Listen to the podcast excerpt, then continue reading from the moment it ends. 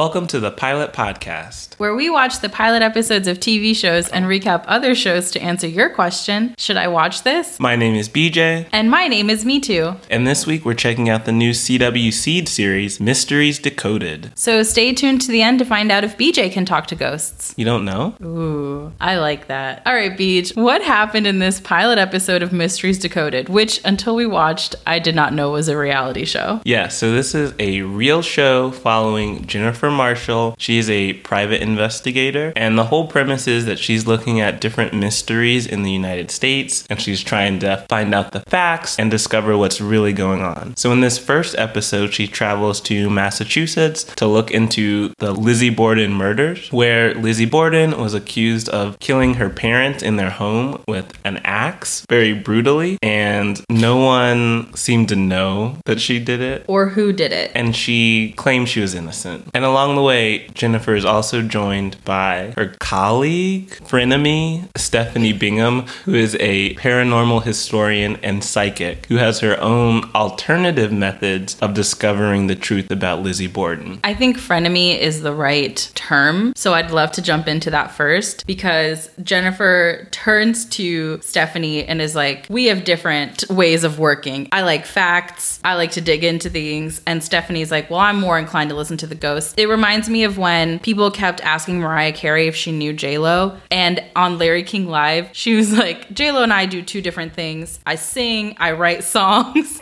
it was so perfect. So, I would love to know what was your impression of their relationship? Jennifer felt forced to work with Stephanie. Yes. Stephanie was very willing to bring Jennifer into her world and teach her about spirits, ghosts, the afterlife. So it was very one sided friendship. And Stephanie had all of those ghosts on speed dial. She would sit down, close her eyes, flick on one of them fake candles, and immediately a ghost would come knocking. Yeah, she knows how to channel the spirits very quickly. Yes, an efficient medium. Yes. And so one of the scenes, which confused us, she actually goes to Lizzie Borden's home with whoever is currently running the home and they speak to her. So they have like a little interview, but Stephanie never asks, Did you murder your parents? Yeah, she asked her if she liked the accommodations. Basically, the same questions you get as you enter and leave an Airbnb is what Stephanie asks Lizzie. Do you feel comfortable in the home? And Lizzie was saying allegedly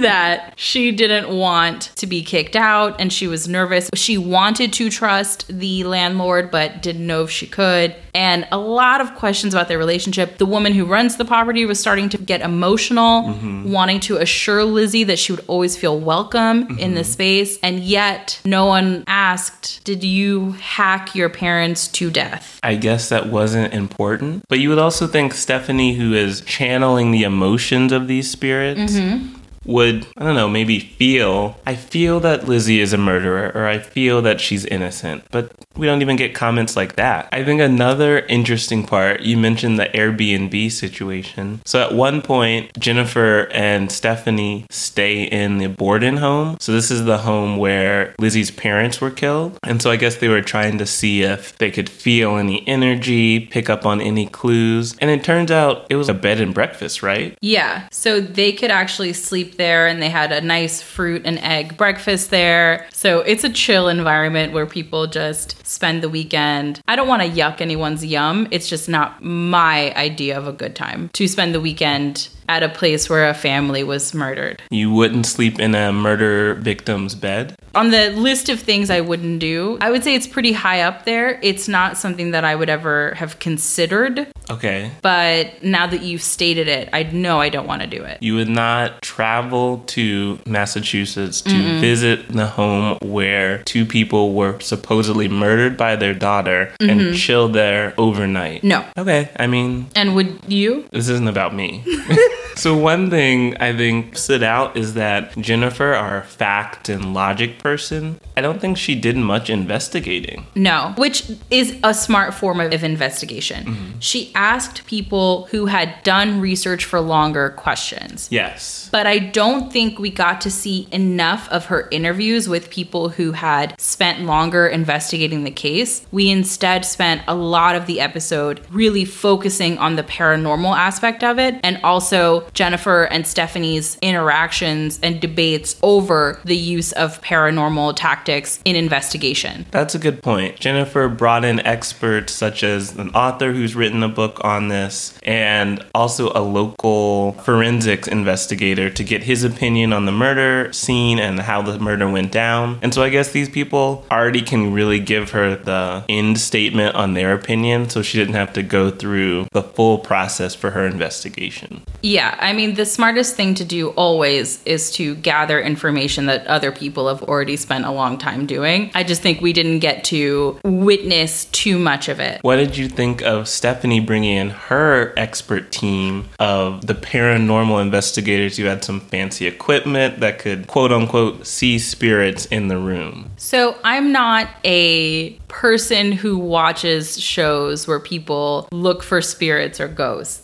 So I don't want to yuck any yums or knock any beliefs. It's Uh-huh. just not for me personally. Okay. So it's something I haven't seen a lot of. And I was confused when they were doing the readings of the room. They had those stick figures as what would represent the ghostly figures. Mm-hmm. And I wonder why they wouldn't use something a little more compelling to look at. That was my only feedback. Was there like he looks angry and it was this really jauntily shaped stick figure next to mm-hmm. her and that's how they knew he was angry that ghost mm-hmm. because it was bent in a strange way. Okay, so you're not doubting their method or their technology. You just want more detail, more information about what they are claiming. Oh, no, no, no. I just want better drawn figures to come up on the screen. You just wanted to look better. I couldn't get into the stick figures. They were trying to say that one was holding her hand, another one was just standing there, another one was angry, and I didn't get that read off of the literal shapes. It was two triangles on top of each other mm-hmm. with sticks hanging out for the arms and sticks hanging out for the legs. Yeah, like Hangman, you draw the body. Exactly. So you're just saying, if you're gonna do this, get some better graphics. Put the razzle dazzle on it. get someone to design you a nice app. Yes. That's fair. That's what I was looking for. So, do I believe it? Do I like their methods? No opinions there. I just needed it to look better. How did you take that whole scene? you know, as a scientist mm-hmm. who likes facts and logic, me and Jenny, we're on the same page. I don't think they explained their equipment well enough for me to comment on it. I don't know what kind of readings they were getting, what kind of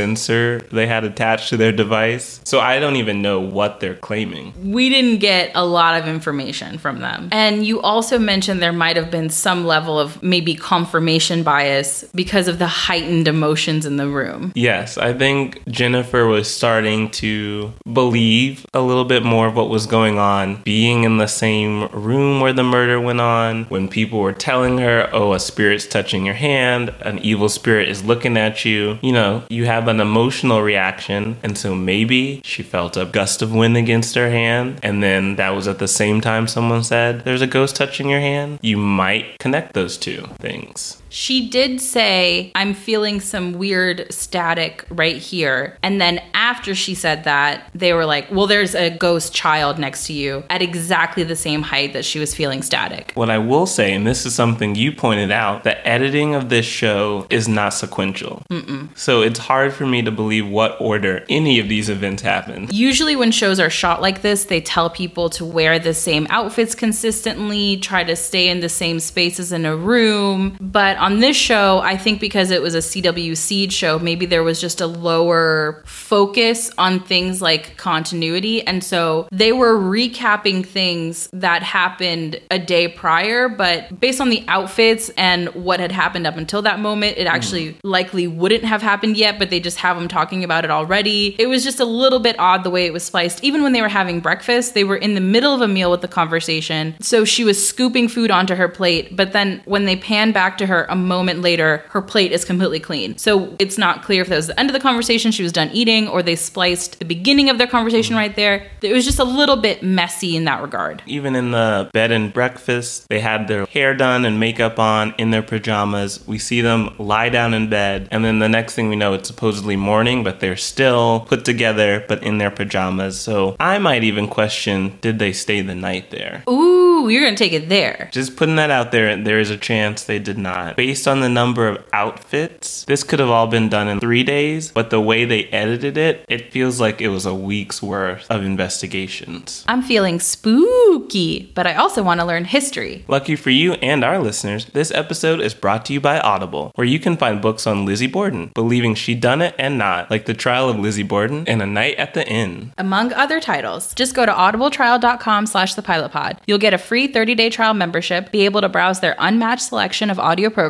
historically spooky or not, and pick a title to download free and start listening. Again, that's audibletrial.com slash the pilot pod. Happy listening. And now back to our show. Did you think this mystery was interesting? What did you know about the Borden murder going into this? I remembered the Lizzie Borden murder incorrectly, mm-hmm. or I was fed incorrect information because, as I understood it, I thought her parents were found together in their bedroom, and I didn't know that the maid was murdered as well.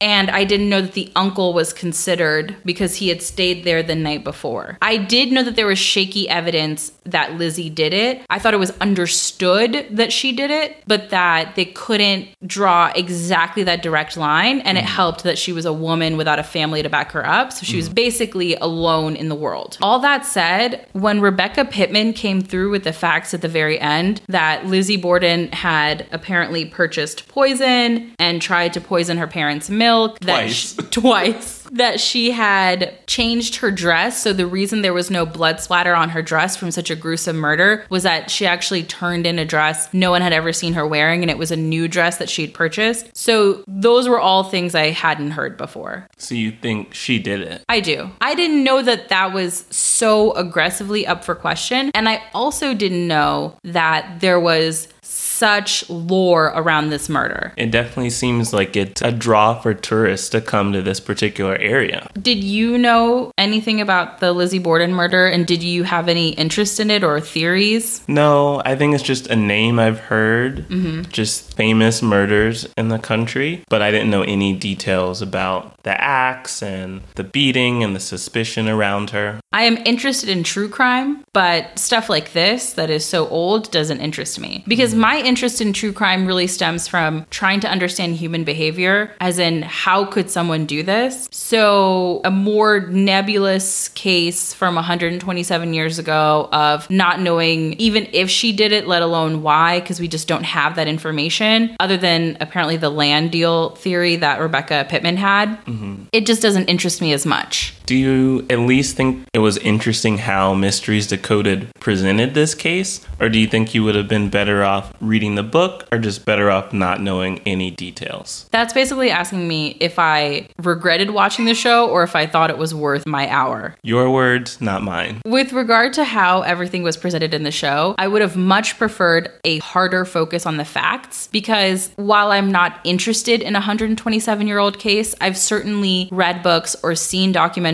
on things that have happened a long time ago that present a new angle, especially things that have a lot of lore around them. It's interesting to know that the way you remember something is maybe a little bit off or is influenced by narratives or other larger things happening in society. So the angle they took wasn't as interesting to me personally, but I was slightly obsessed with the woman who did all of the paranormal aspects of the investigation, Stephanie. When she got really emotional, when she channeled Lizzie Borden's mom, how did you feel about that? Because at that point, even if you're a skeptic about this, at the very least, it's clear that she firmly believes what she's doing is channeling spirits, or she's a fantastic actress because she really became emotionally connected to Lizzie Borden's mom. I agree. At that moment, that's when it became very clear that she truly believes in spirits and communicating with people in the afterlife, and that their energy is detectable by people, and that she does have the ability to channel these spirits and talk to them. And what you were saying, she was probably the most fascinating part of this episode, the Yeah. most fun, because she was at odds with Jennifer. But I also think you need the paranormal aspect for a murder mystery this old where there's not much freshness you can bring to it. At the beginning of the episode, I was wondering what new material could Jennifer uncover that people haven't had a hundred years to investigate themselves. And the new aspect is bringing in a psychic paranormal historian and just comparing that with what people have already investigated. Honestly, I bet that's not even new either because there's a whole paranormal investigating community in the Northeast and especially in Massachusetts. Which I think is going to be a major theme because at least a future episode, which is available for streaming as of the time of this recording, is on Area 51, mm. where I think a lot more of that is going to be myth, rumors, paranormal investigations versus the few facts that the government will let us know about Area 51. Have you seen that internet trending topic of storming Area 51? Mm-hmm. Are I you lo- going? No, but I love all those memes of me and my alien, and it's people like dancing with this Snapchat filter alien and stuff. I hope foolish people don't go because military around Area 51 have hurt and killed people who trespass. Really?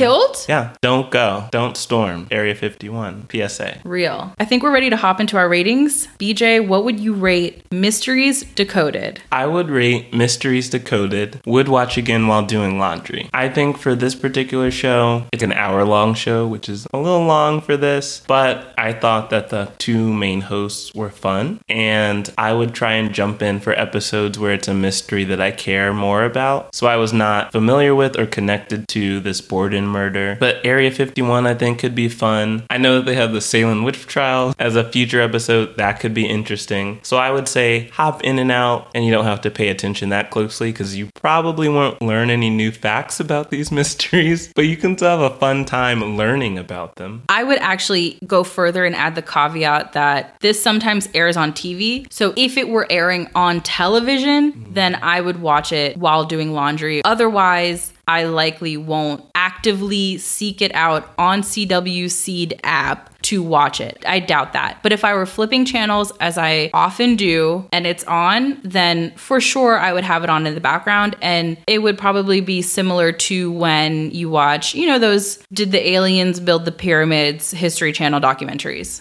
I love that show. All right, BJ, where can people find other episodes of the Pilot Podcast? At thepilotpodcast.com. And where else? You can subscribe to us on Apple Podcasts, Google Podcasts, Stitcher Radio, and Spotify. You think our listeners should give us a five star rating and leave a review? Yes, because that makes it easier to find us. True. Where can they find us on social media? You can follow us on Twitter and on Instagram at The Pilot Pod. You can like us on Facebook at The Pilot Podcast. You can send thoughts, feelings, show suggestions, questions, feedback to askthepilotpodcast at gmail.com. Thanks for listening. Bye.